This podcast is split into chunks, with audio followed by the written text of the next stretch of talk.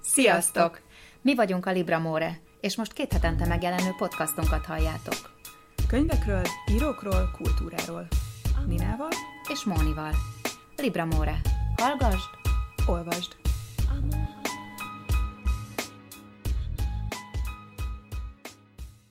Sziasztok! Sziasztok! Íme az ötödik adásunk, amelyben Jane Austen-nel fogjuk kezdeni a sort. 200 éve halt meg az írónő, az egész világ megemlékezett a haláláról, úgyhogy mi sem hagyhatjuk szó nélkül a munkásságát.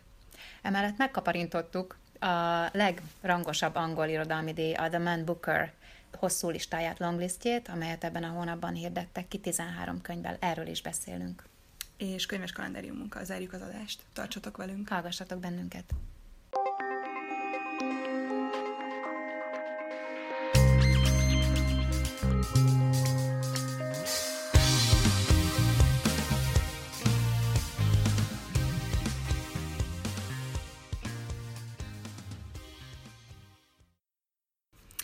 Tehát ahogy akkor azt a bevezetőben említettük, Jane Austen 200 éve halt meg 41 évesen. Ugye a világ egyik leghíresebb írónőjéről van szó.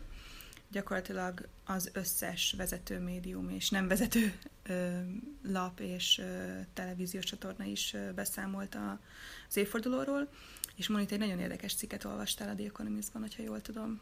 Ez így van, és ez pont az olyanoknak hasznos, mint, mint én, akik valahogy a regényeket nagyon csípik, de a háttér az sosincs meg. Tehát az írókról te nagyon sokat tudsz mindig, meg a, a fo- fo- fogadtatásról, stb. stb. Na most én nem. Úgyhogy ez egy nagyon szép összefoglaló volt, és szerintem még neked is mondana újat. Az biztos. Azért, mert az a különlegessége a cikknek, amely egyébként a július 13-i Economistban jelent meg, hogy nagyon szép összefoglalót ad arról, hogy Jane Austen korában, a második világháború korában, illetve a 90-es évektől miért népszerű Jane Austen, illetve hogy a különböző föl- földrészeken miért szeretik. Úgyhogy akkor Ez gyorsan nagyon érdekes. elmondom. Jó, szuper. Tényleg nagyon érdekes volt. Ugye az életéről ö, nagyon röviden annyit írnak, amennyit tudunk, hogy nagyon rövid ideig járt iskolába, Utána magát képezte édesapja könyvtárából, mert nyolcan voltak testvérek, és nem volt pénz az iskoláztatására, és amit soha nem hallottam, és nem gondoltam volna róla, hogy tínédzser korában vicces történeteket írt a női részegségről és az erőszakról. Ezt tudtad? Nem, uh-huh. nem. A vicces történetek egyébként tudom, csak a témát nem. Uh-huh.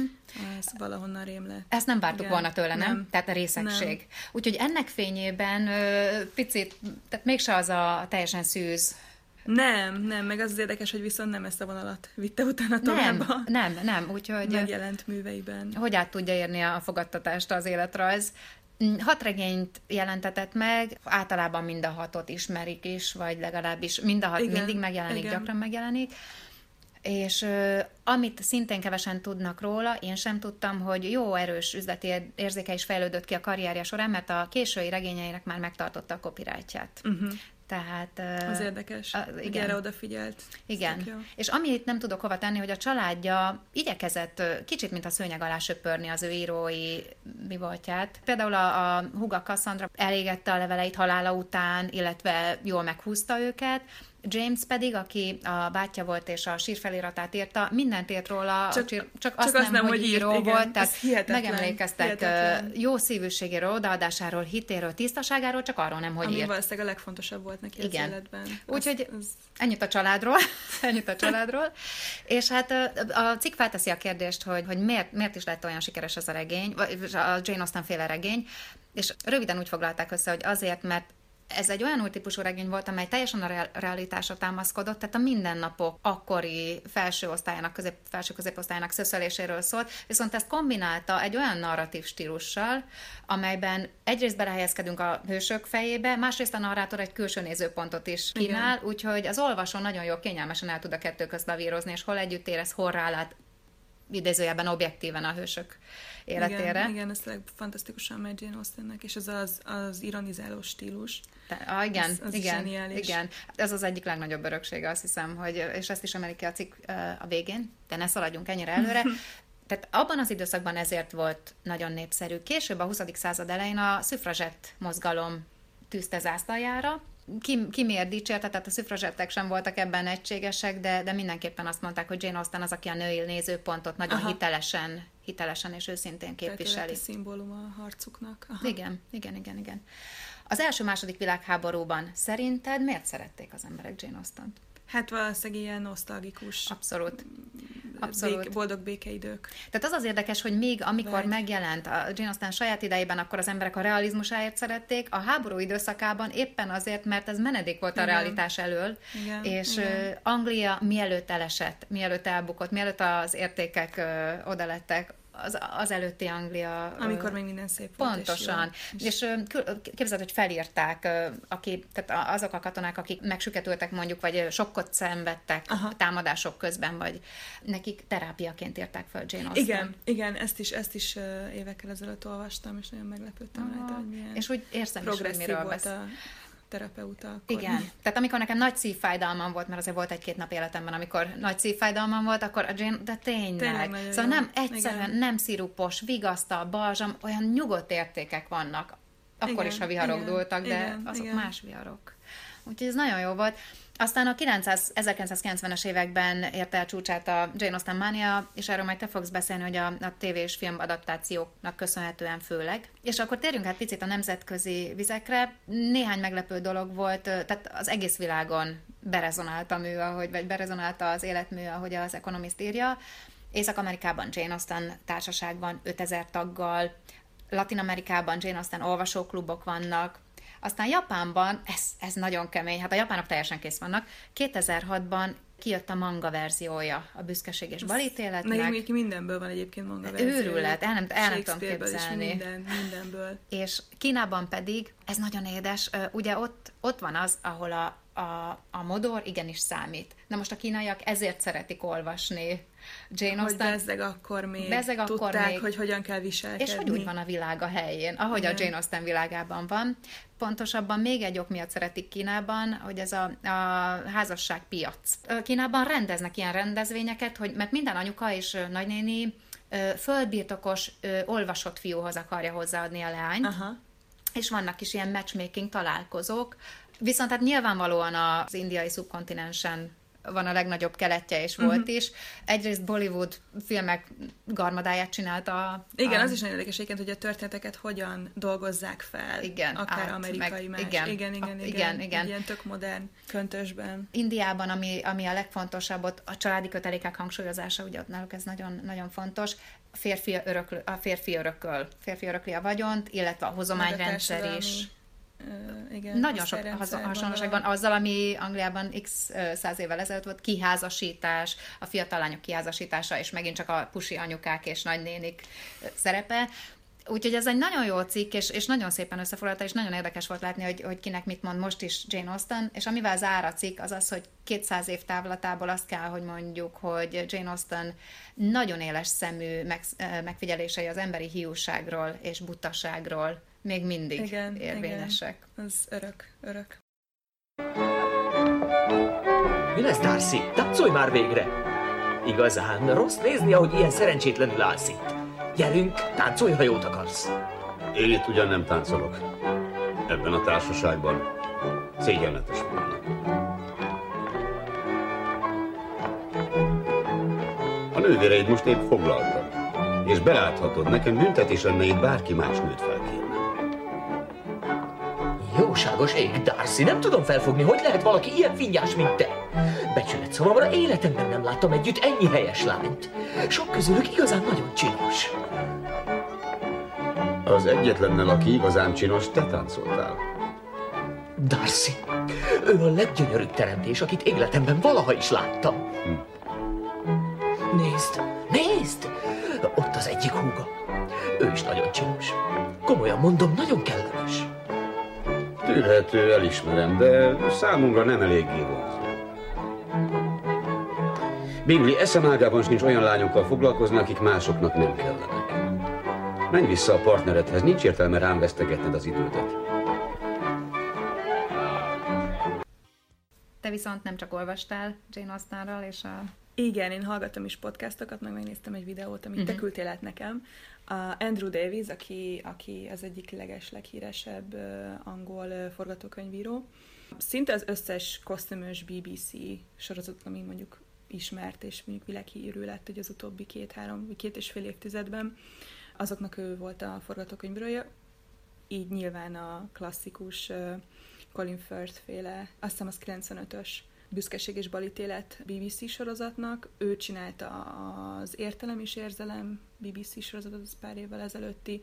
És egyébként azért nem csak Jane Austen regényeket szokott adaptálni, hanem, hanem például Tolstoy háború és békéjét. Tavaly ő készített ennek a, ennek a BBC sorozatnak a forgatókönyvét. És az az érdekes, hogy a, ebben a videóban, amit megnéztem, mint a guardian a Guardian készített vele, arról, hogy milyen szempontok mentén készítette el a, a BBC, a, a Jane Austen büszkeség és balítéletének a sorozat forgatókönyvét. Gyakorlatilag nagyon hasonlók azok az elvek, amiket ott említ a háború és béke adaptációjához, amit ott hangsúlyozott, hogy nem kell minden, nyugodtan el lehet, ragasz, el lehet rugaszkodni a könyvben leírtaktól, és lehet használni a képzetet, hogyha mondjuk egy erotikusabb jelenet oh. lehet a sorok mögött, azt, azt merjük, merjük azt a, azt a szexi nézést, azt a, azt a bátor, elképzelt erotikus jelenetet a filmvászonra álmodni, és nem kell csak a, ami a leírtakban van, annál maradni. Igen, olyan ízzel sorolta, hogy legyenek uh, lovaglón a dragban feszülő igen, férfi combok. Igen, meg... legyen, legyen minél, minél érzékibb, minél vizuálisabb, mert hogy egy, és, és egy, egy nézés az többet ér tízezer szónál, úgyhogy az is, azt is nyugodtan. Nyilván egyébként, hogyha az ember belegondol, hogy, hogy mitől lett ennyire, ennyire sikeres a Davis féle büszkeség és balítélet sorozat, Persze azért az is benne van, hogy Colin Firth helyett, hogyha más játszotta volna Darcy-t, akkor nem biztos, hogy akár például Bridget Jonesnál is Igen. Fielding pont őt képzelte volna el. És ha ugyanúgy belegondolunk, hogy mondjuk az összes többi feldolgozásban, mert volt egy Kira Knightley féle film feldolgozás a, a Büszkeség és Balítéletből, amiben Matthew McFadyen játszotta Darcy uh-huh. szerepét Colin Firth helyett hát nyilván nem, nem, nem, nem lett olyan klasszikus, és a New York Times-nak van egy nagyon szuper könyves podcastja, azt egyébként is ajánlom nektek, mert minden héten érdekesebbnél érdekesebb témák, témákról beszélnek, így a New York Times könyvrovatának a, a szerkesztői. Ők is, ők is beszélgettek Jane Austenről a néhány héttel ezelőtti adásukban, és a Guardiannek is van egy könyves podcastja, és pont egyébként a két, kettő vagy hárommal ezelőtt itt az, Jane, az egész adás Jane Austennek szentelték. Nagyon érdekes volt, hogy a, a két podcastban uh, ugyanazt a, az Austen regényt említették kedvenc regényként a megszólalók, a meggyőző érveket, ami Jane Austennek az utolsó regénye. Egyrészt azért is, mert hogy ez szerintük a legkiforrottabb és legérettebb műve. Én nem ezt mondanám, nem, olvastam azt is, és nagyon-nagyon jó regény, de talán kedvencnek a büszkeség és balítélet, és nagyon szorosan mellette az értelem és érzelem. Bár nehéz egyébként ilyenkor már a, a filmes és sorozat adaptációktól elvonatkoztatni, tehát az is annyira benne van, így még így hatásként, de, de én ezt a kettőt, te melyiket mondanád, Móni, kedvencnek? Az az igazság, hogy én is ezt a kettőt, de bennem valahogy úgy hagyott lenyomatot, hogy mind a hatból egy érzés maradt meg bennem, hogy amikor, amikor kinézel magadnak valamit, vagy kinézitek egymást, valakit, bocsánat, és, és nem jön össze abba a báli szezonba, és egy évig otthon hímzel, nagynéni hülyeségeket beszél, idegesít a sokrészeges nagybácsi, és a következő februári báli szezonig kell várnod, hogy talán fölvisznek Londonba, nem biztos, hogy fölvisznek Londonba, mert ugye neked pénzed nincs, talán Igen. még nem kelt el a fiú, és talán oda megy. És ez a mérhetetlen türelem és alázat és elfogadás. Szóval bennem, bennem minden regény tetszett ebből a szempontból, hogy ezt kell nagyon megtanulnunk, meg nekem legalábbis, uh-huh. hogy mhm. egyszerűen kivárni, nem csak pasifront. Tehát ez az instant gratification, ami most megy, annak Jane Austennél a totál ellentéte igen, van. Igen, igen, ez nagyon érdekes, hogy ez a fajta ilyen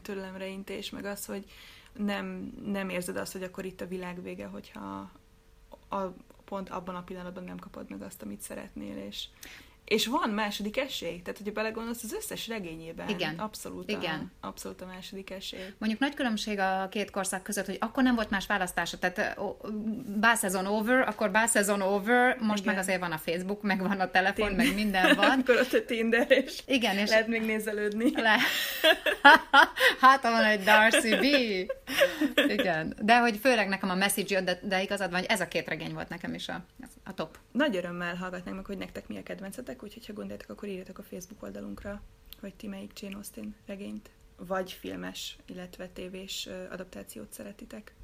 És akkor a 2017-es Man Booker díjról több mint 130 könyv közül választották ki a bírók a 13 hosszú listás könyvet.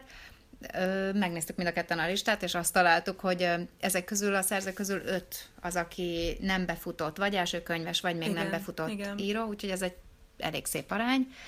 A, a shortlistet, a rövid listát, az, amely öt könyvből, öt íróból áll majd szeptember 13-án publikálják, és a győztest pedig október 17-én hirdetik ki. Hát a három nagy ágyú szerepel a listán, aki rögtön kiszórja a szemünket, közte az egyik nagy kedvencem Zadie Smith, akitől hát évekkel ezelőtt a fehér fogakat, amelyeket magyarul is olvashatunk az Európa kiadótól, úgy tettem le, hogy utána rögtön kétszer újra olvastam. Tehát nagyon kevés olyan könyv van, amit tök szűz szemmel újra tudtam, Aha. és valami hihetett. Neked is tetszett? Érdekes, mert, mert nekem a, a... Én nem olyan régen olvastam magyarul, és nekem pont nem tetszik. Magyarul vagy angolul? Magyarul olvastad angolul. Angolul olvastad. Én magyarul olvastam, és nekem nem tetszik a magyar fordítás. Uh-huh, és, uh-huh. és ez egy picit zavart, hogy hogy ott nem, nem éreztem annyira jól sikerültnek, uh-huh. de látom, hogy egyébként így valószínűleg hülyeség volt a részemről nem váltani az eredetire így félúton, uh-huh. csak mivel meg volt otthon a polcon, a magyar, akkor már Igen. kényelmesebb, de, de, de lát, azért így nyilvánvalóan így látszik, hogy miért, miért lett és befutott, miért lett ennyire befutott uh, uh, írónő Zadie Smith, és egyébként az Európa elég tisztességesen gondozza az életművét, mert, uh, mert ugye a másik uh, két regénye is uh, olvasható. A szépségről. a szépségről, és az NV Northwest az pár hónappal ezelőtt jelent meg uh-huh. az Európánál, és valószínűleg azért a Swing Time, ami ugye a Booker longlistjén szerepel, és, és meg fog jelenni náluk.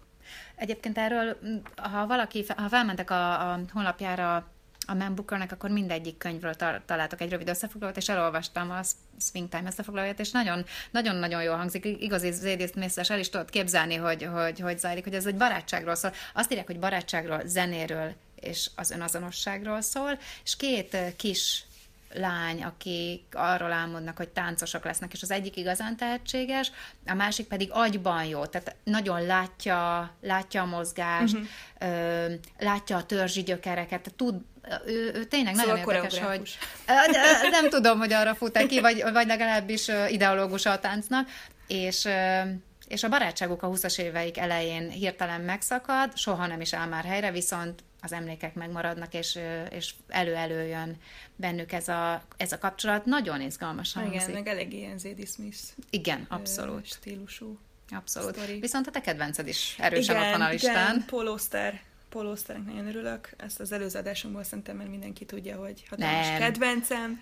És ő egyébként a rövidebb lélegzetű regényeknek mestere, ehhez képest a 4321 című regényét, amit januárban jelent meg, és, és szerepel ugye a Booker longlistjén, az közel ezer oldalas, tehát hmm. most így nagyon, nagyon bőlére eresztette, és viszont egy nagyon érdekes koncepciója van a regénynek, ugyanis arról szól, hogy hogyan változhat meg egy élet, hogyha külön más pontokon, más, nem is feltétlenül a te döntésed miatt, csak egy teljesen véletlen sorszerűség, mondjuk egy villámcsapás, ami pont abba a fába csap bele, ami, ahol vagy, vagy pont belét csap, és, és azért meghalsz, vagy nem ahhoz mész feleségül, vagy nem azt veszed el feleségül, tehát ilyen típusú, típusú döntések ugyanannak a embernek, ugyanannak a fő szereplőnek a, a négyféle életét gyakorlatilag veszi végig a regényében. Uh, és hát ugye Arundhati Roy volt még a, az év nagy vár, várományosa, mert neki, neki a,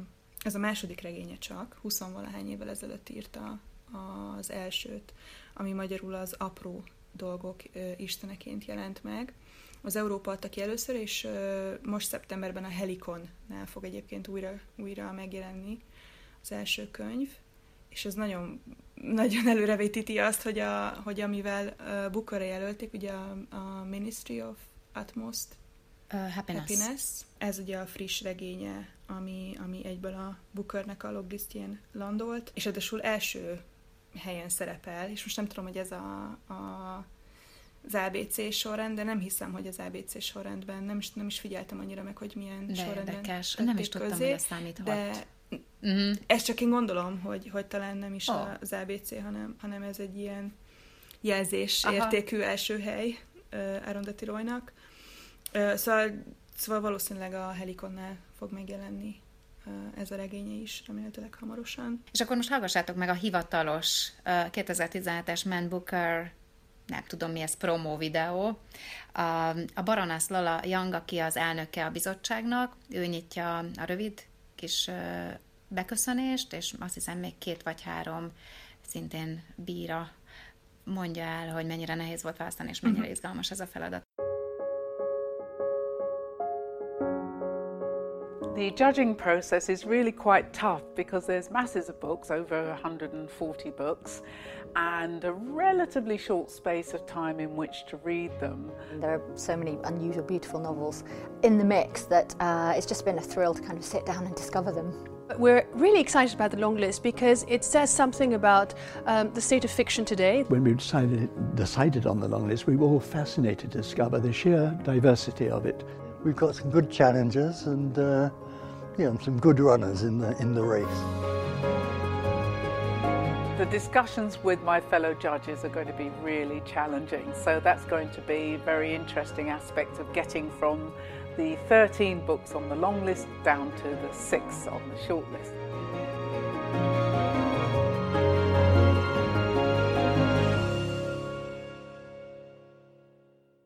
Mivel zárhatnánk mással, mint könyves kalendáriumunkkal?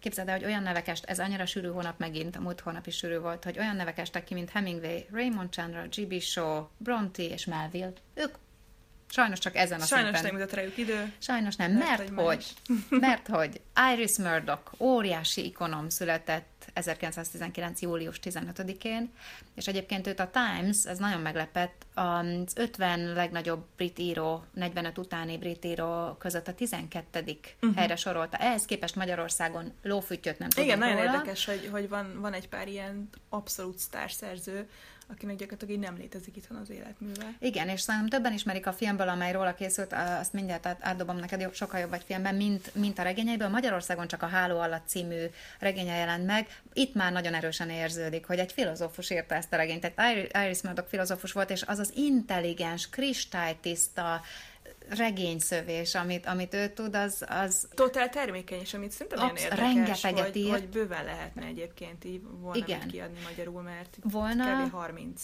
És ráadásul van. azon kevés írók egyike, én majdnem mindent olvastam tőle, ami, aki nem egy kapta fára. Tehát azt is nagyon szeretem, amikor valaki tök ugyanazt ír, ha nagyon jót ír. De hogy Iris Murdochnál nem lehet nem. egyik könyvet a másikkal, és, a, és hát amit te is olvastál tőle, az óriási teljesítménye az a The Sea, The Igen, Sea, tehát a igen, tenger, a igen. tenger, azt én már 20 éve le akarom fordítani, oké, annyi ideje, még nem tudok róla, de 15, de hát lehetett, tehát az olyan komplex, olyan gyönyörű, Igen, hogy, hogy igen. sehol nem vagyok ehhez. Nagyon ajánlom. A, a háló alattat mindenképpen próbáljátok megszerezni, mert azt tényleg kiadták elég régen, de, de antikváriumban biztos van. Egy csoda, csoda Iris Murdoch, és hát a film is Igen, nagyon és jó. biztos, hogy hallottatok a filmről, mert Kate Winslet is játszott benne, plusz Judy Dench és Jim Broadbent, aki a, a férjét játszotta Iris Murdochnak, mert hogy Alzheimeres lett így öregkorában, és gyakorlatilag így a, sajnos ezt a, ezt a fajta ilyen szellemi leépülést mutatja be. Egyrészt ugye a kapcsolatukat, hogy hogyan találkoztak, tehát ugye rengeteg ilyen flashback van így a fiatalkorukra, és, és ugye idővel a, az, hogy így hogyan hatott ugyanígy a kapcsolatukra, meg, meg, meg magára, Murdochra. Nagyon örömteli születés volt. Mm, Aztán, hogy nehogy elegünk legyen Jane Austenből, nem a, szület, nem a haláláról, halálai fordulójáról fogunk megemlékezni, bár az is ebben a hónapban volt július 18-án, hanem július 26-án, 1940-ben. A névnapomon, jaj, de jó. Ó, komoly, hát méltóképpen. Mert hogy képzeld el, egyébként G.B. Shaw ezen a napon született, ö, 1856-ban, de 1940-ben mutatták be a filmadaptációját a Büszkeség és Balítéletnek. A legelsőt. A legelsőt, és Ah. nem fogod elhinni. Az egy dolog, hogy a Laurence Hihetetlen. Olivier a főszereplő, Hihetetlen. de a, a forgatókönyvet ö, Aldous Huxley írta. Elég, elég, elég szép kemény, ha belegondolsz, igen, hogy ez akkori, az akkori, akkori nevet. Nem, mondjuk végül is Fitzgerald is forgatókönyvíró volt Hollywoodban, Ja. tehát így, igen, akkor, akkor még így más szinten Igen. mozogtak a Igen. forgatókönyvírók. És hát egy totál ellenpólust akkor erre a nagyon vicces kis vidám blokkra.